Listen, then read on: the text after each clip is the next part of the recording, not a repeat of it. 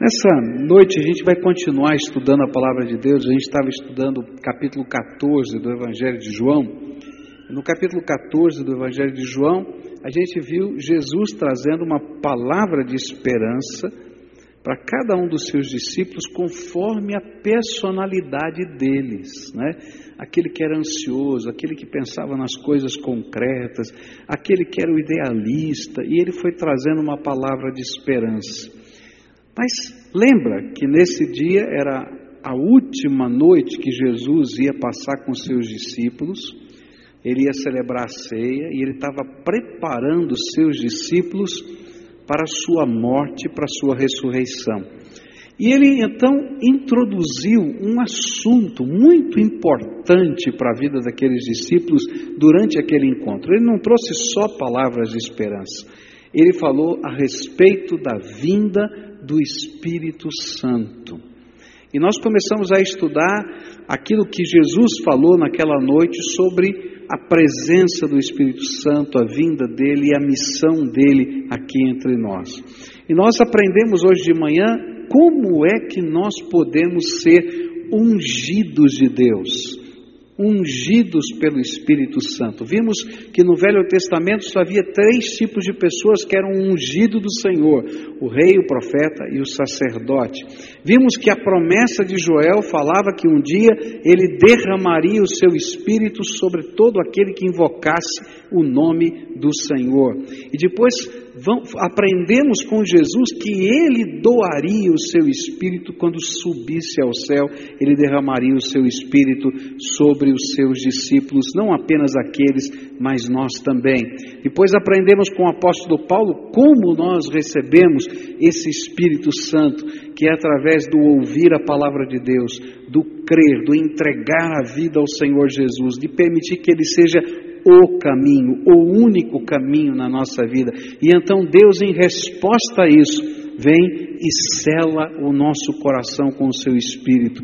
E esse espírito testifica ao nosso espírito que nós somos filhos de Deus. É por isso que nós podemos ter certeza da nossa salvação, porque o espírito de Deus fala dessa salvação eterna conosco. Você é meu filho amado, eu selei você. Mas eu queria continuar olhando para os capítulos 14, 15 e 16 e aprender que mais o Senhor Jesus falou a respeito do Espírito. E queria começar com o Evangelho de João, capítulo 14, versículos 26 e 27. Olha só que promessa tremenda. Evangelho de João, capítulo 14, versículos 26 e 27. Mas o auxiliador, o Espírito Santo que o Pai vai enviar em meu nome, ensinará a vocês todas as coisas e fará com que lembrem de tudo o que eu disse a vocês. Deixo com vocês a paz. É a minha paz que eu lhes dou. Não lhes dou a paz como o mundo a dá. Não fiquem aflitos, nem tenham medo. Senhor Jesus, que agora o teu Espírito Santo possa se movimentar entre nós e que o Senhor mesmo aplique a tua palavra ao nosso coração.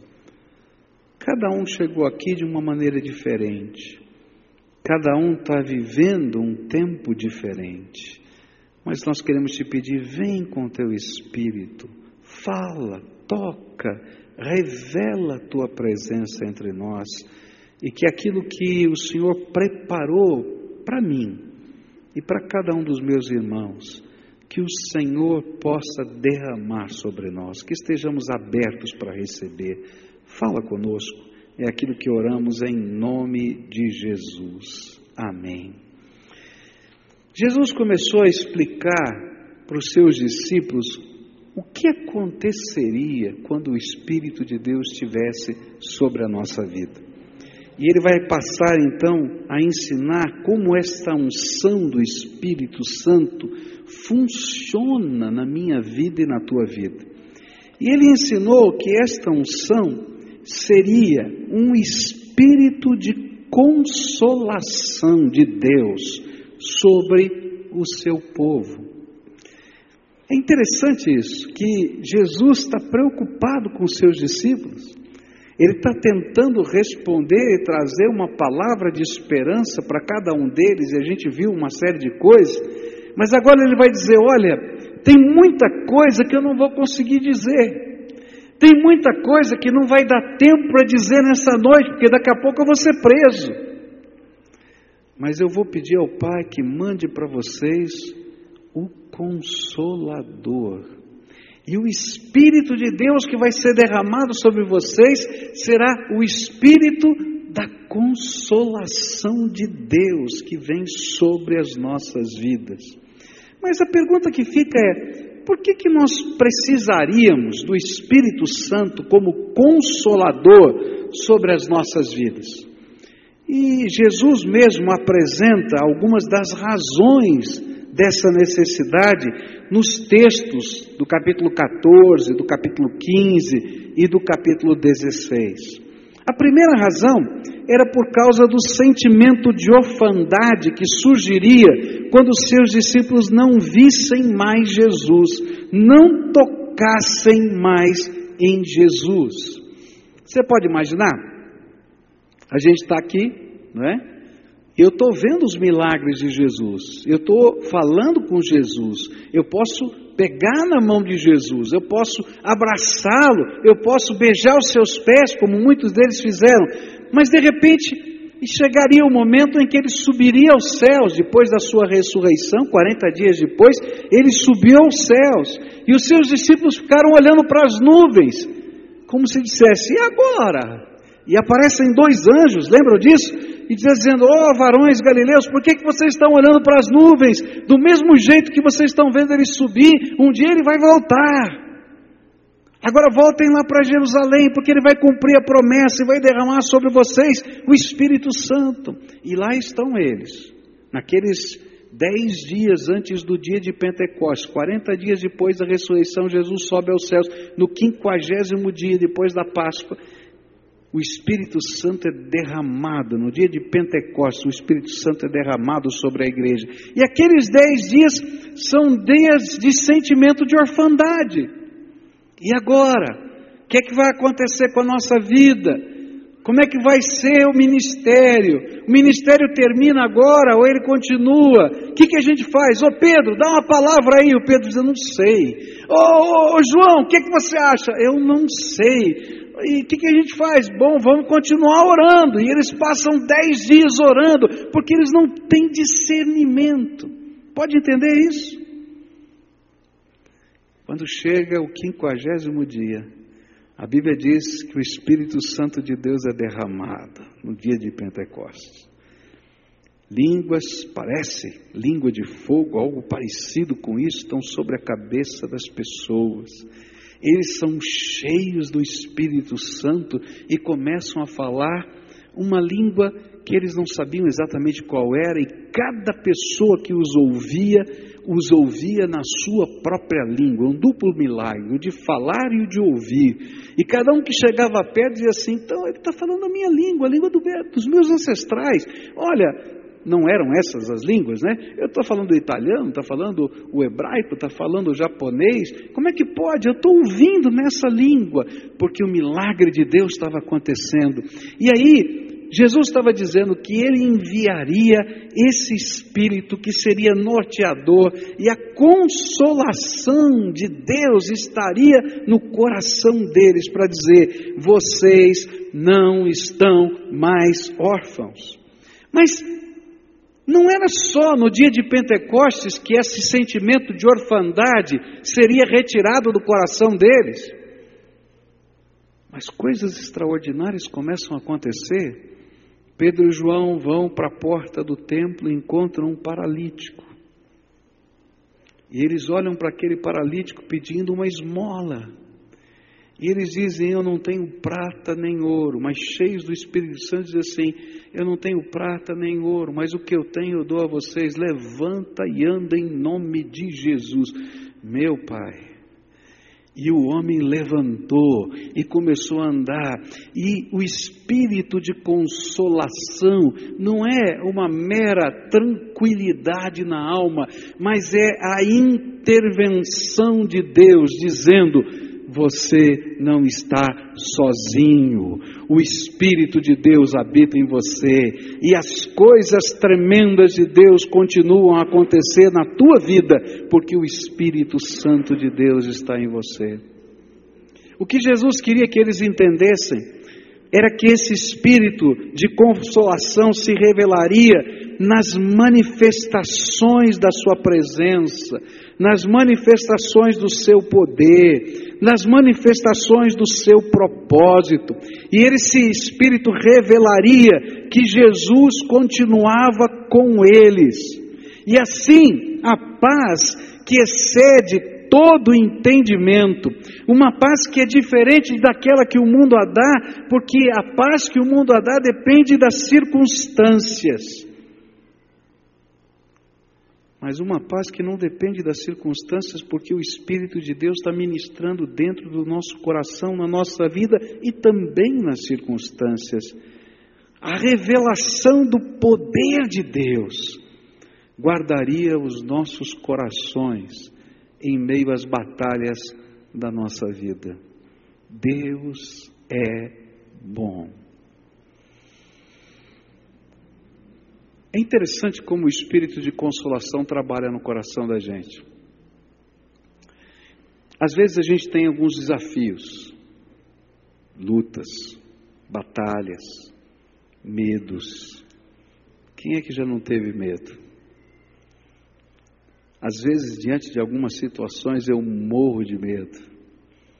É difícil. A gente fica com aquele sentimento no coração.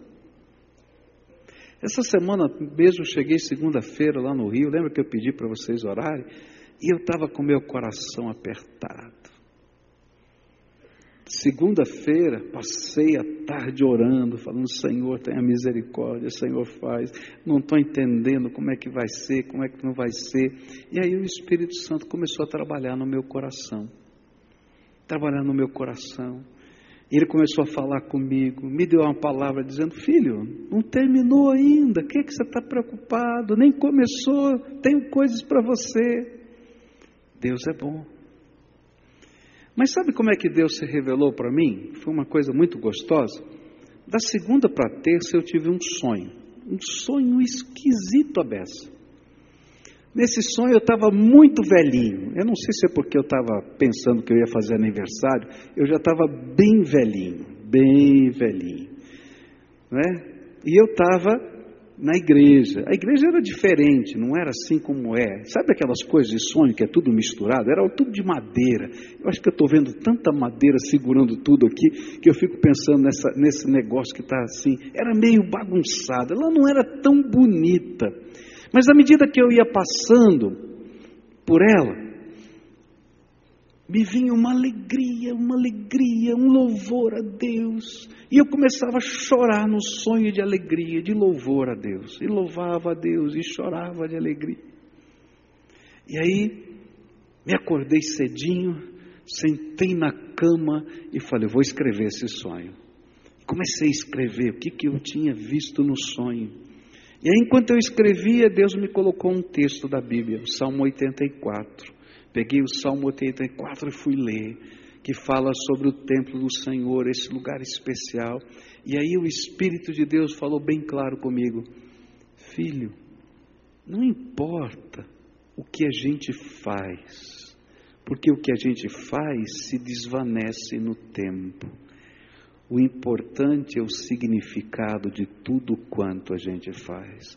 E naquela hora, a paz do Senhor, que excede todo o entendimento, guardou meu coração. Porque não importava as circunstâncias, o que eu ia fazer, o que eu não ia fazer, como ia acontecer, como não ia acontecer. O importante é como eu ia fazer e com que sentimento eu faria. E então eu fui cheio de alegria e Deus fez coisas tremendas por causa das suas orações também. Consegue entender como é que o espírito da consolação trabalha na gente? É aquela palavra de Deus que está dizendo assim: você não está sozinho, você está no meio dessa batalha, mas você não está sozinho.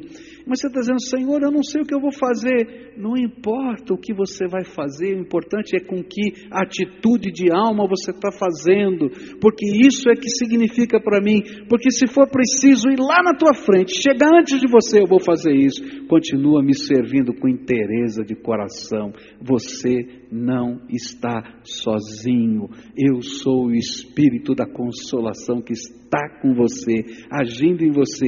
E a revelação da minha presença e do meu poder é a tua força e a tua consolação. Sabe, queridos, às vezes a gente está no meio de uma batalha e a gente não sabe como é que a gente vai agir.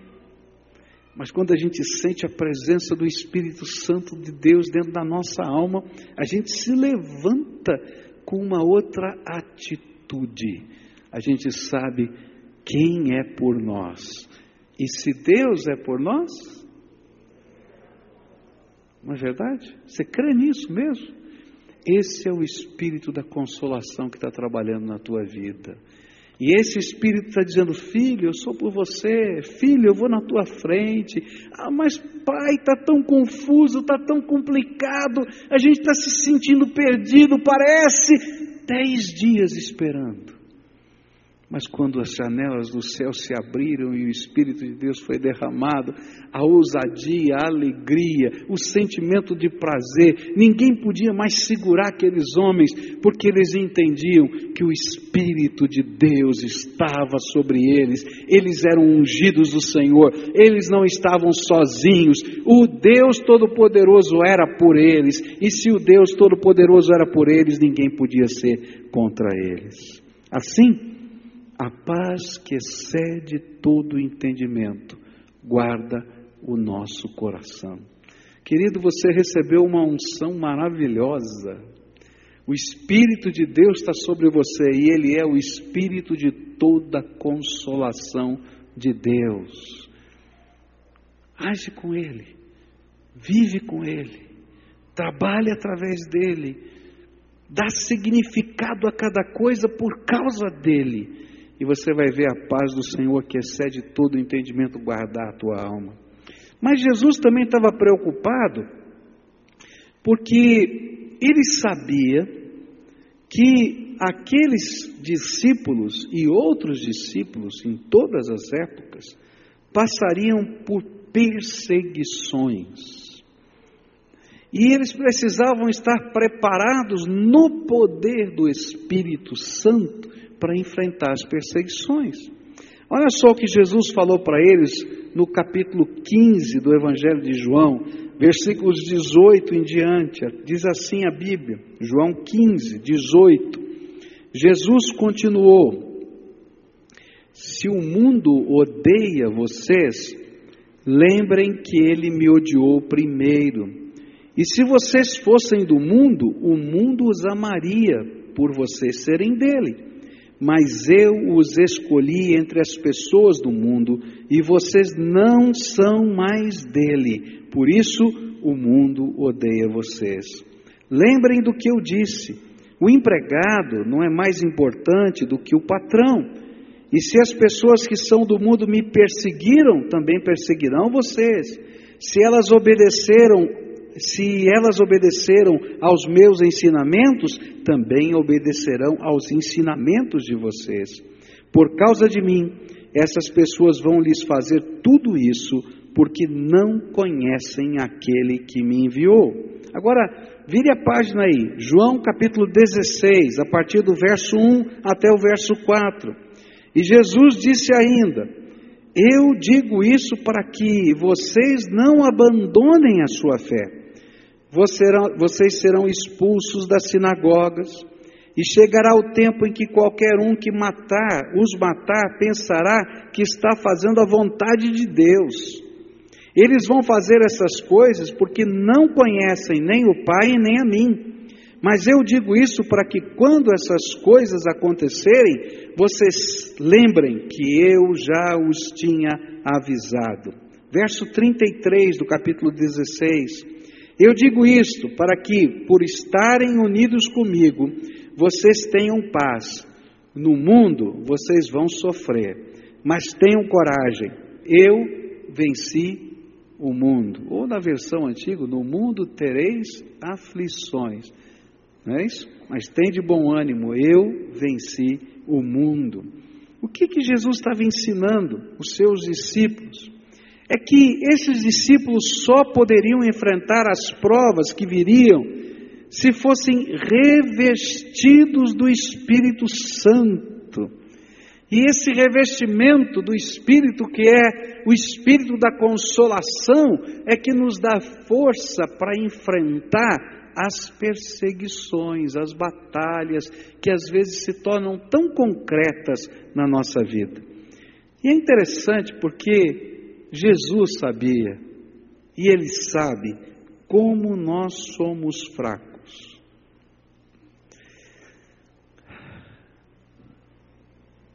Você já parou para pensar que muitas vezes a gente morre de medo das consequências de ouvir e obedecer à voz de Deus?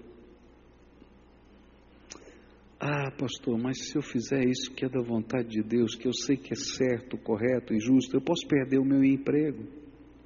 E muito provavelmente vai perder o emprego.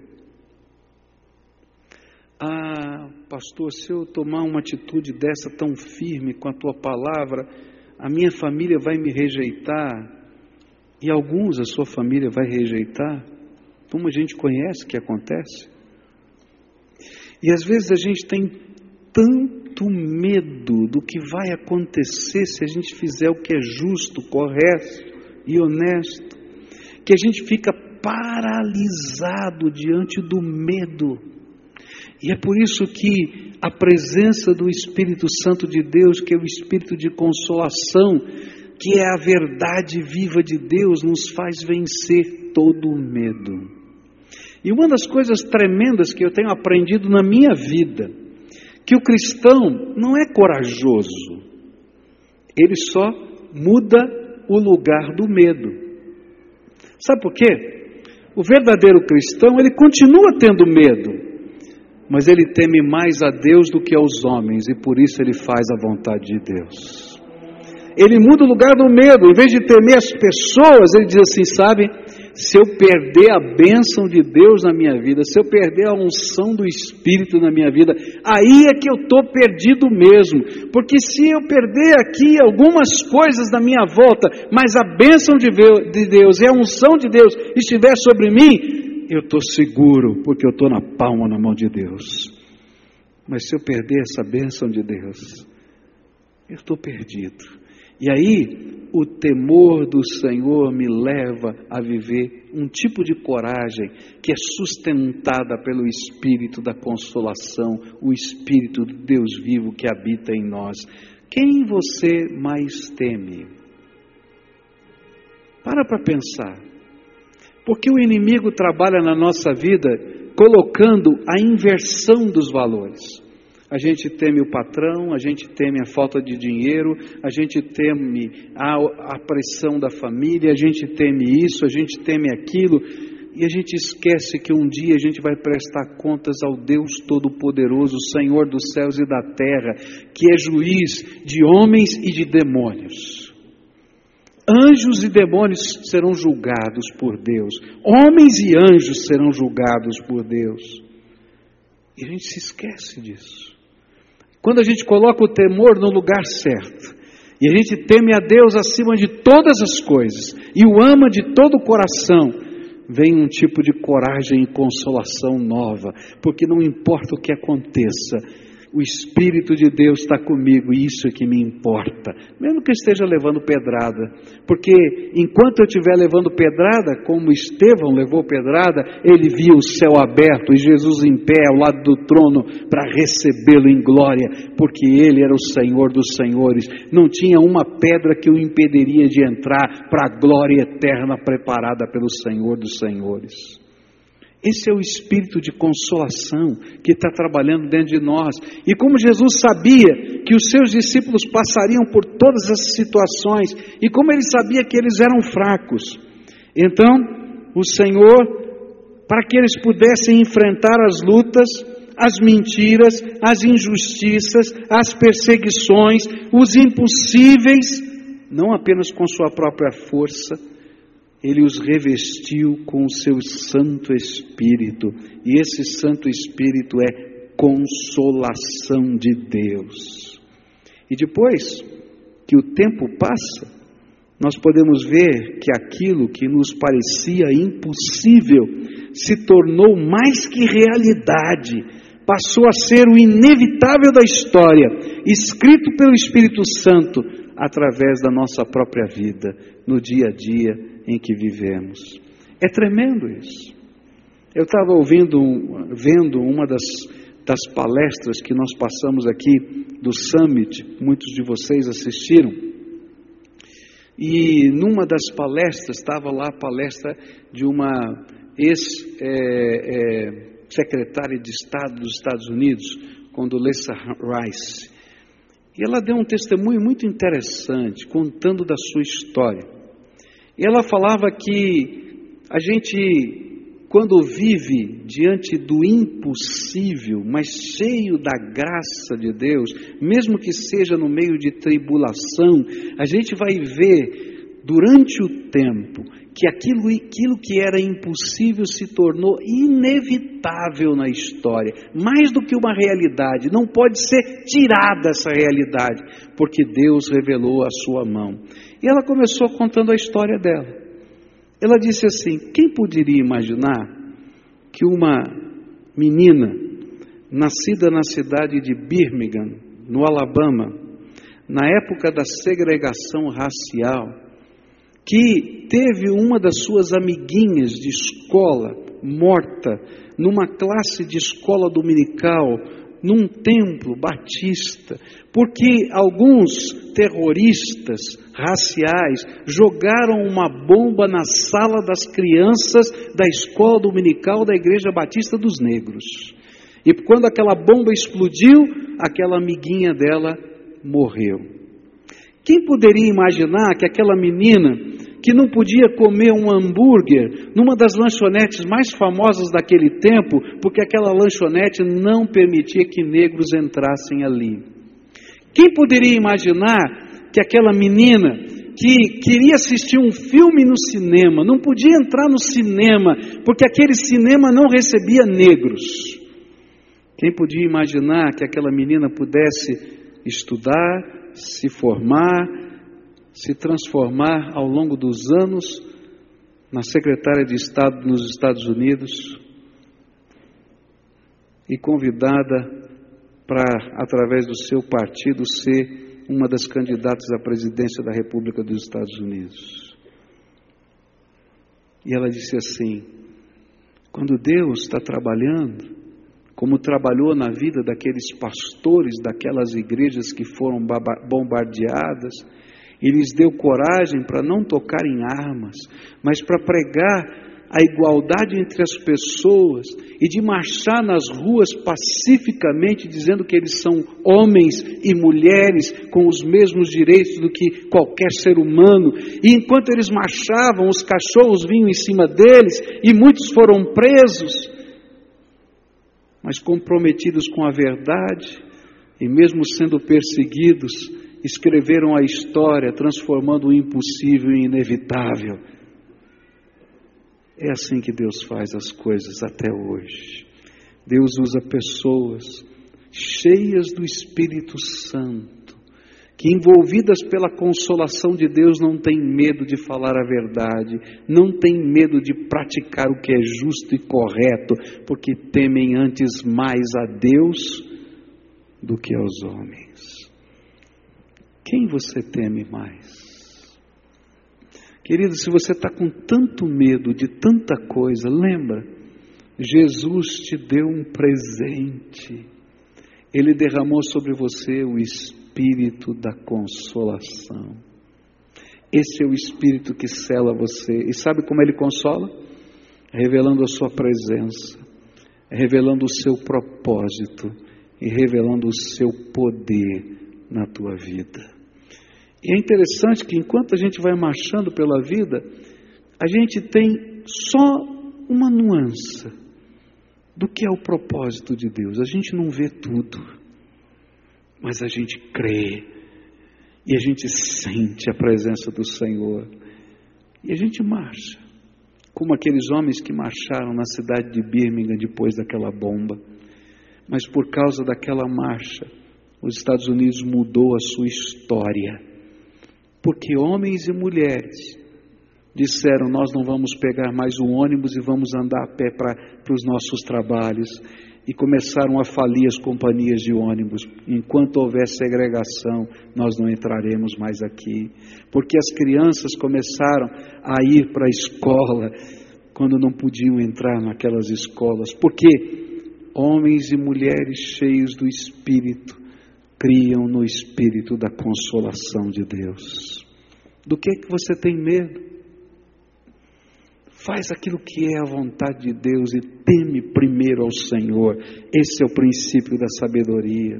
Buscai primeiro o reino de Deus e a sua justiça e todas as outras coisas vos serão acrescentadas. A gente não pode ter medo de fazer a vontade de Deus, a gente tem que ter um pacto com a vontade de Deus e o espírito da consolação estará sobre nós. Viver esta vida com a unção do Consolador é o segredo da paz e da felicidade que só podemos encontrar em Jesus, mesmo quando somos considerados os piores da terra. E a história vai escrever que o impossível vai virar inevitável. Mais do que realidade, não dá mais para reverter, porque a graça de Deus estará sobre nós. Jesus também disse, João 14, versos 16, verso 16, que esse é o Espírito da verdade. Eu pedirei ao Pai e Ele lhes dará outro auxiliador, o Espírito da verdade, para ficar com vocês para sempre. João 15, verso 26, vai dizer: Quando chegar o auxiliador, o Espírito da verdade que vem do Pai, ele falará a respeito de mim e sou eu quem enviará esse auxiliador a vocês da parte do Pai. Esse Espírito Santo que é doado por Jesus não é apenas o Espírito da consolação sobre nós, mas é também o Espírito da verdade. Mas por que é tão importante que nós recebamos uma unção para a verdade? Ora, porque Jesus é a verdade encarnada. Jesus disse: Eu sou o caminho, que mais? A verdade e a vida. Presta atenção. Jesus é o caminho, não um caminho, o caminho. Mas ele é a verdade. E Ele é a vida eterna para cada um de nós. E o que Jesus está dizendo é que esses discípulos precisariam receber a unção do Espírito Santo para viverem a plenitude da verdade. Mas o que, que Jesus queria ensinar com isso? Quando nós recebemos o Espírito Santo sobre nós, a verdade de Deus precisa estar em nós. Porque Jesus é a verdade de Deus em nós. Agora, a segunda coisa que a gente vai aprender na Bíblia é que o contrário acontece. Quem é que a Bíblia diz que é o pai da mentira? O diabo. Olha só o que a Bíblia diz. A Bíblia vai ensinar a gente em João capítulo 8, versículo 44, o seguinte: ele está olhando para o povo de Israel que está rejeitando Jesus. E ele diz assim: Vocês são filhos do diabo e querem fazer o que o pai de vocês quer. Desde a criação do mundo ele foi assassino e nunca esteve do lado da verdade, porque dele, nele não existe verdade. E quando o diabo mente, está apenas fazendo o que é o seu costume, pois é mentiroso e é o pai de todas as mentiras. Então, não tem jeito da gente viver uma fé verdadeira em Cristo pactuando com a mentira. Por quê? Se você recebeu Jesus e foi selado com o Espírito Santo, o Espírito de Deus, o Espírito de Cristo, o Espírito da verdade habita o seu coração. Mas o que significa ser ungido pelo Espírito da verdade? Ser ungido com o Espírito da verdade é não se conformar com a nossa própria mentira diante de Deus. Uau, pastor, o que, que o senhor está falando? Você já percebeu como a gente se olha? E como a gente olha para os outros? Vamos falar a verdade. Os nossos olhos são tremendamente tolerantes para com a gente mesmo, não é? Se a gente tem um erro, é um deslize. Se alguém fez alguma coisa errada, é um pecado.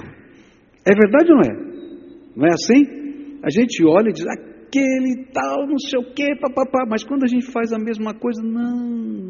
Foi uma falhazinha, foi um deslize, foi um problema. Você também não entende as circunstâncias que estavam acontecendo. A primeira coisa que o Espírito de Deus faz conosco é que ele tira a mentira como nós olhamos para nós mesmos, para nós nos enxergarmos com os olhos de Deus. O Espírito da Verdade nos revela quem nós somos, segundo a perspectiva de Deus. E essa verdade vai começar a impactar a nossa vida, porque antes a gente acha que a gente é maravilhoso, sensacional, a gente pode tudo, a gente faz tudo, a gente não tem nem limites. E o pior ainda, que nessa geração está ficando mais difícil. Eu estava ouvindo uma dessas outras palestras, aproveita essas viagens para a gente poder colocar em, em, ordem a nossa vida. Eu achei muito interessante o testemunho de um outro pastor. Ele disse assim: Olha, no meu tempo, ganhava troféu quem vencia. Aí outro dia chegou o meu filho com um troféu.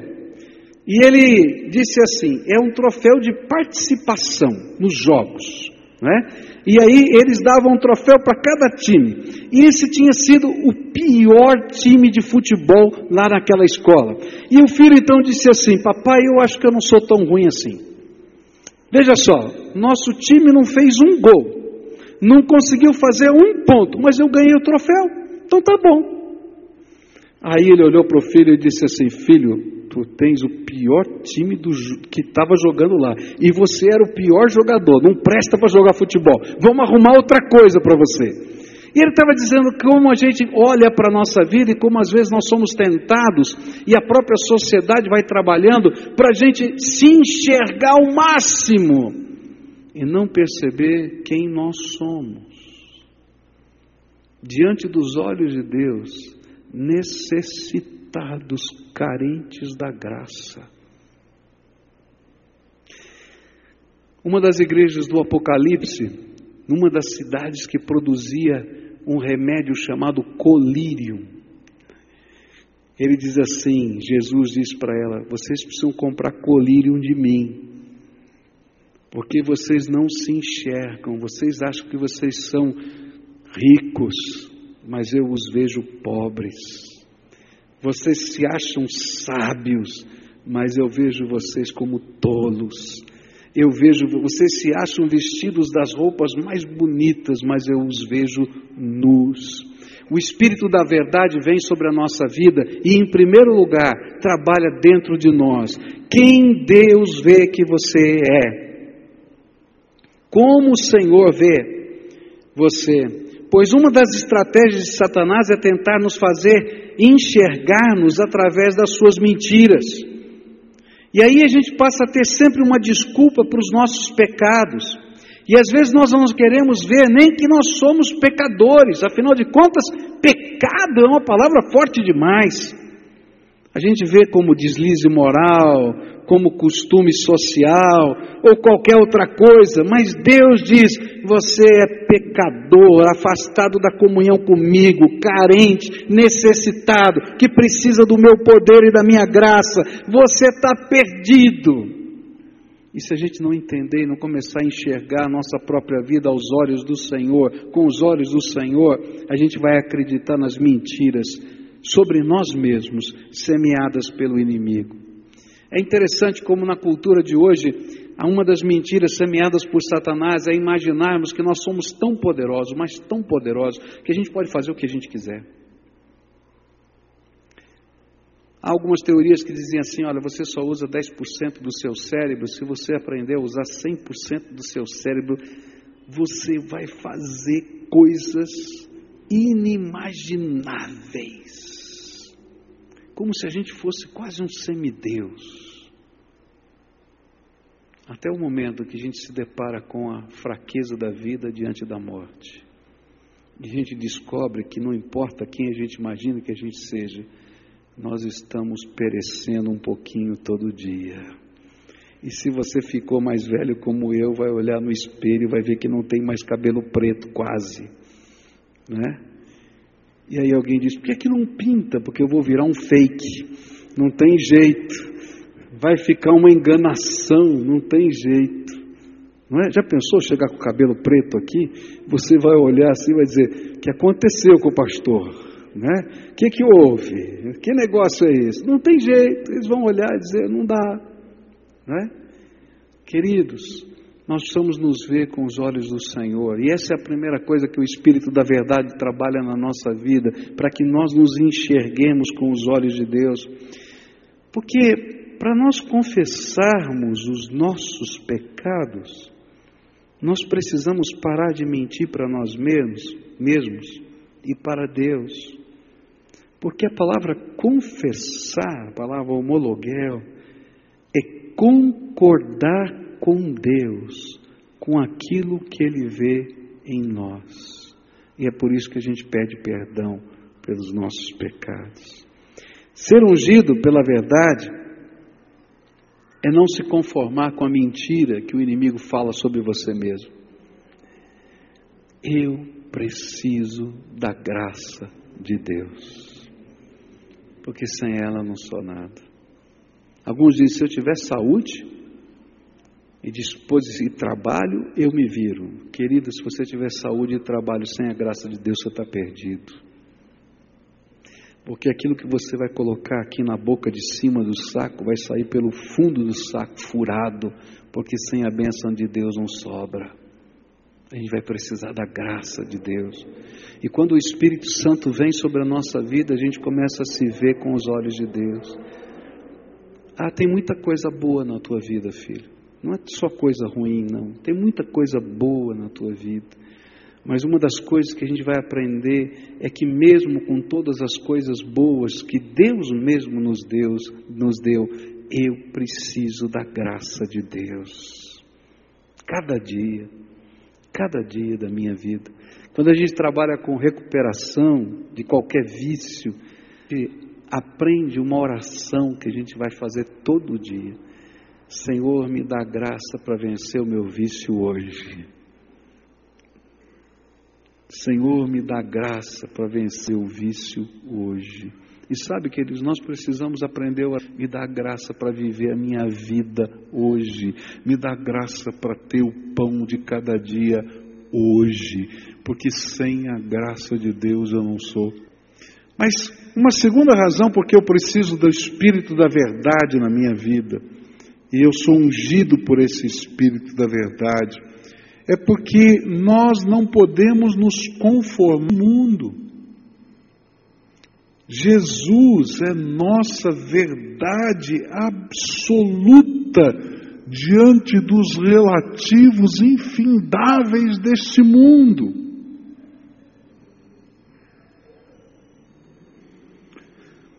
Hoje se ensina que não existe verdade, existem verdades. Mas onde não existe verdade, não existe verdades, só existe o caos. Porque você não sabe o que é certo e você não tem rumo. A mesma coisa que eu dissesse para você que eu posso chegar em Ponta Grossa, não é? pegando a estrada de Paranaguá. Onde eu vou chegar no final da estrada de Paranaguá? Acho que eu vou chegar? Em Ponta Grossa? Onde eu vou chegar? Paranaguá. Afinal de contas, nada para Paranaguá. Queridos, hoje se diz que não existe verdade, a verdade não existe, o que existe são as verdades, a verdade depende da tua interpretação, depende do teu olhar, depende da circunstância, a verdade depende, a verdade depende, a verdade depende. E queridos, onde a verdade não há verdade? O que que sobra é um vácuo, e esse vácuo gera o caos. As pessoas estão perdidas procurando uma verdade, porque não existe verdade. Então essa verdade nunca vai me satisfazer. Eu tenho que achar outra, outra, outra, outra, e não sobra nada. E eu estou tentando chegar em Ponta Grossa, experimentando todas as estradas do Paraná, menos talvez a de Ponta Grossa. O que Jesus está falando é que você precisa da verdade para se comprometer com os absolutos, se comprometer com os absolutos de Deus. E o que Jesus está ensinando é que agora a forma que me amolda não são os relativos da vida, mas é a verdade absoluta de Jesus revelada nas Escrituras sagradas e inculcada na minha consciência pelo Espírito Santo do Todo-Poderoso Deus. E querido, você vai começar a viver valores na tua vida que vão na contramão desse mundo.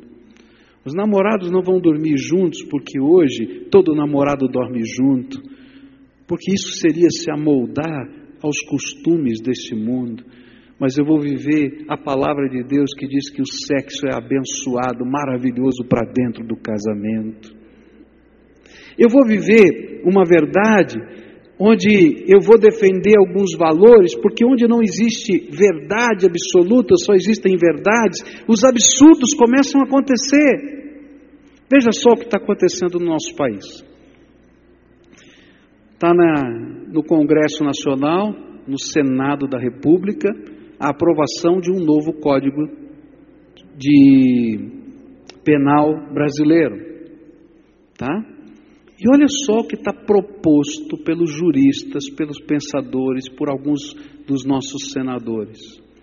Que não seja mais considerado pedofilia o sexo consensual entre um adulto e uma criança de 12 anos de idade.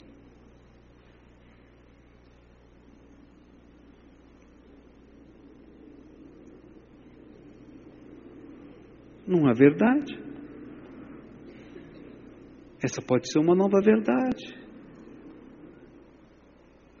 E aí alguém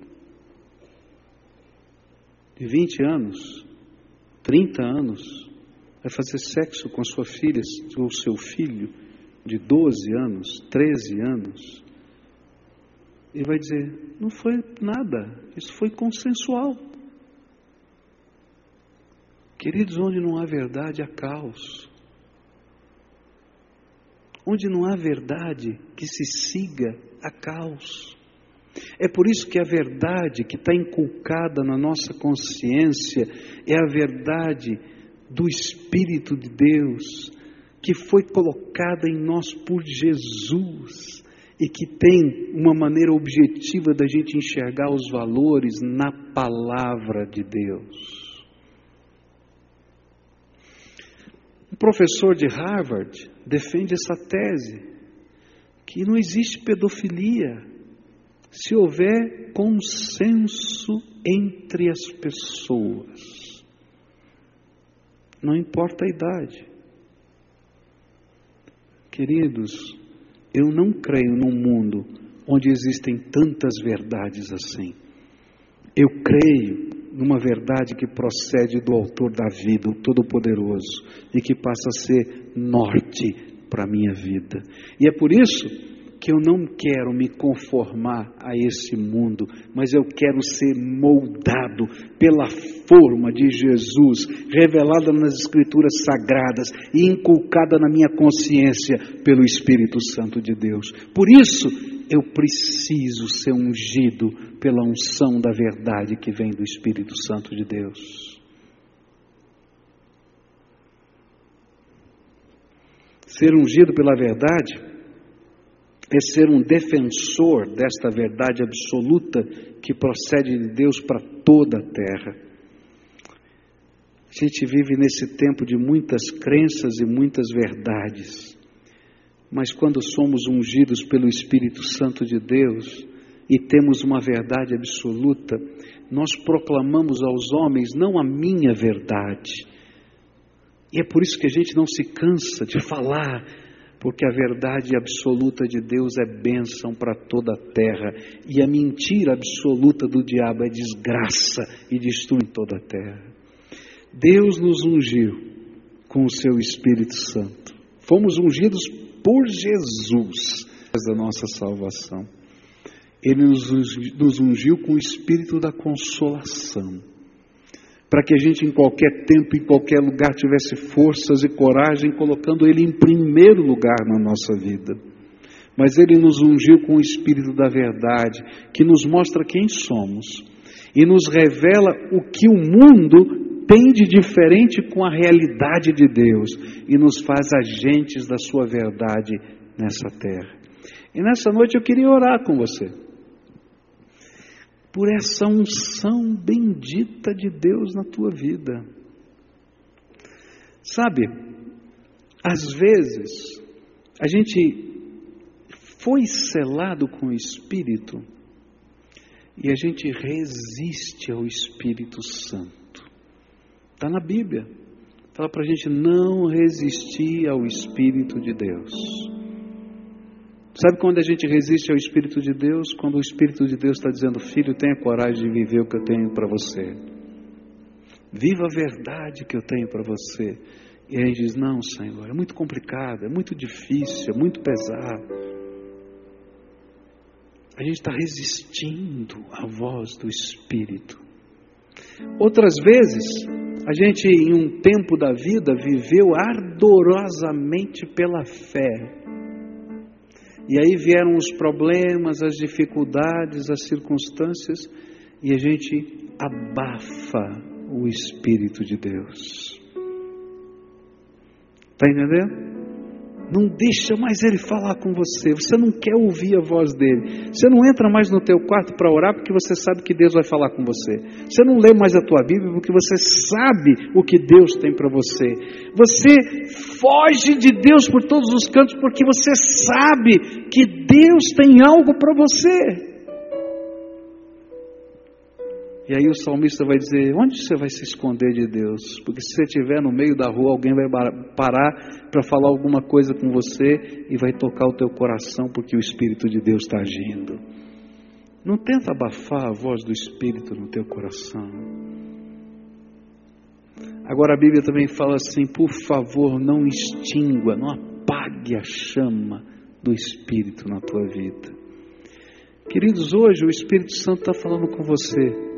Não resista à voz dele, ele tem algo para fazer na tua vida. Talvez ele esteja revelando quem você é aos olhos de Deus e ele diga assim: Eu não quero mais isso para você, vamos mudar. E você vai dizer: Eu não sei como.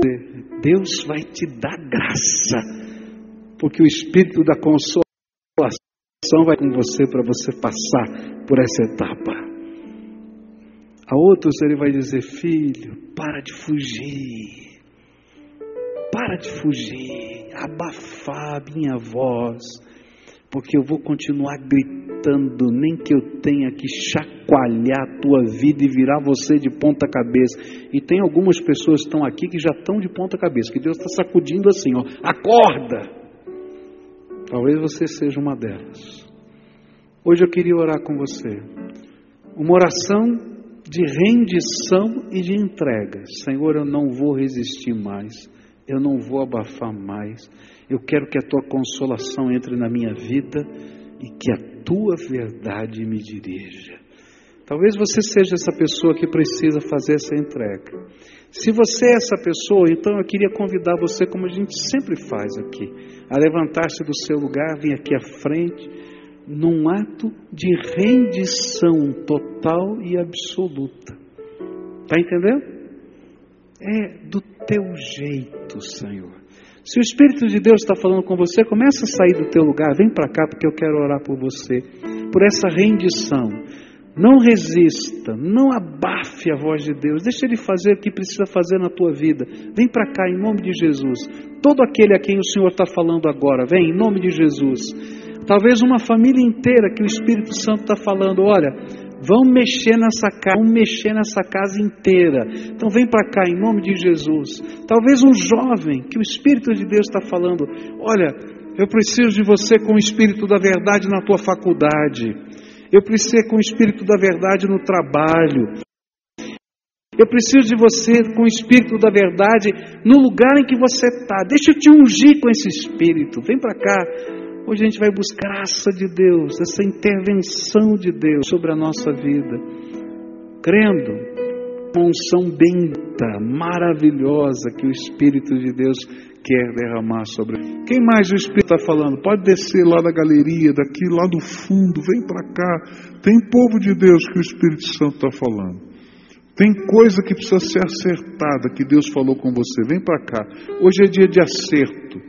Hoje é dia de colocar as coisas em ordem na presença de Deus.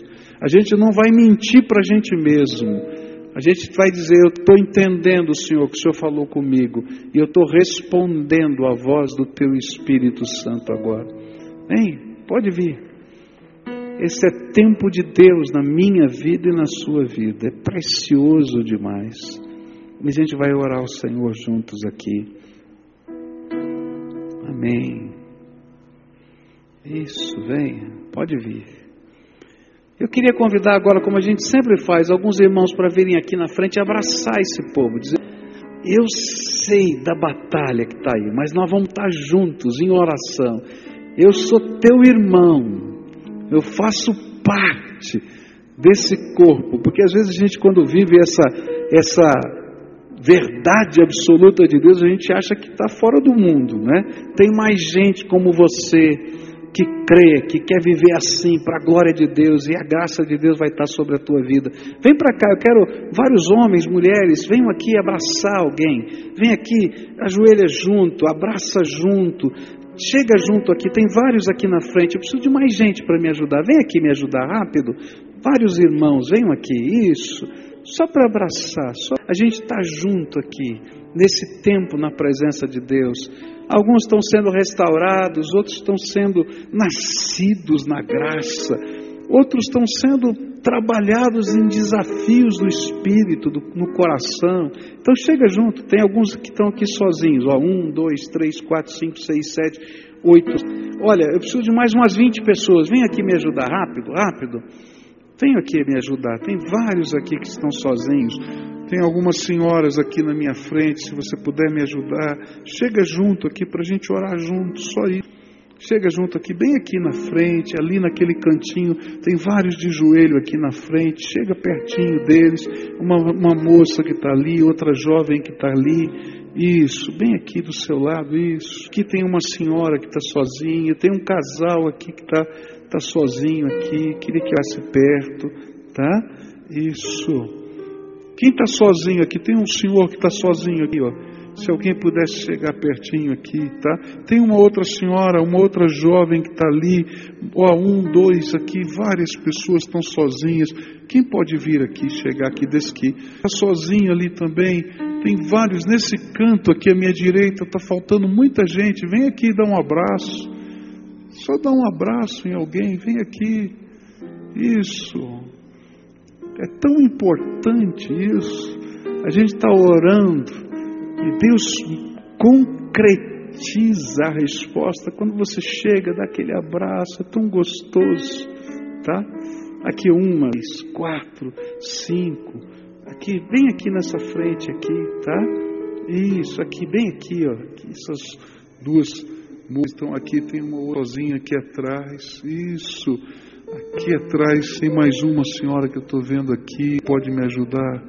Isso. Tem mais uma jovem aqui de camiseta branca que está aqui. Tem uma aqui de camiseta, uma blusa diferente aqui. Quem pode vir aqui? Isso, está vendo? Bem atrás desse senhor aqui. Tá? Tem uma outra moça que está sozinha ali. Tem uma outra que está ali, ó. Uma, duas, três aqui, ó. Isso, tá? Chega junto aqui essa moça aqui, aqui atrás tem mais uma senhora, Mais uma pessoa, rápido, rápido, vem aqui, isso, vem aqui. Pode vir. Agora nós vamos orar ao Senhor, tá bom? A primeira oração é sua. O que é que o Senhor ministrou na tua vida? Faz o teu pacto com Jesus, faz a tua entrega para Jesus. Que que ia haver de Deus para você? Fala para Ele que está aí no teu coração. E olha, se compromete para viver a verdade absoluta de Jesus revelou as Escrituras Sagradas. Onde não há verdade, só há caos. Mas o caos na mão de Deus é matéria-prima que Ele transforma em beleza. Agora eu quero orar por você, tá bom? Senhor Jesus, aqui estão os teus filhinhos amados, preciosos, benditos do Senhor. E eles estão aqui ouvindo a voz do Espírito Santo, do Espírito que convence, porque não é o homem que convence, é o teu Espírito que convence. E nesse momento eu quero te pedir, Senhor, vem, Pai. Limpa, Senhor, tudo aquilo que é obstáculo, tudo aquilo que é barreira, tudo aquilo, Senhor, que amarra. Tira fora, Senhor. E agora começa a derramar a graça. Que essa graça, Senhor, seja um espírito de consolação.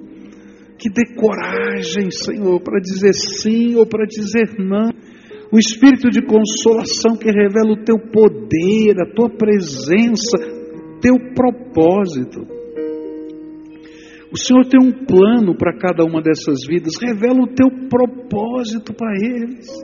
Que eles tenham, Senhor, um vislumbre daquilo que o Senhor quer construir na alma, no dia a dia, na família, na casa, e que isso se torne motivação para buscar esse propósito do Senhor. Ó oh, Pai, põe a tua mão.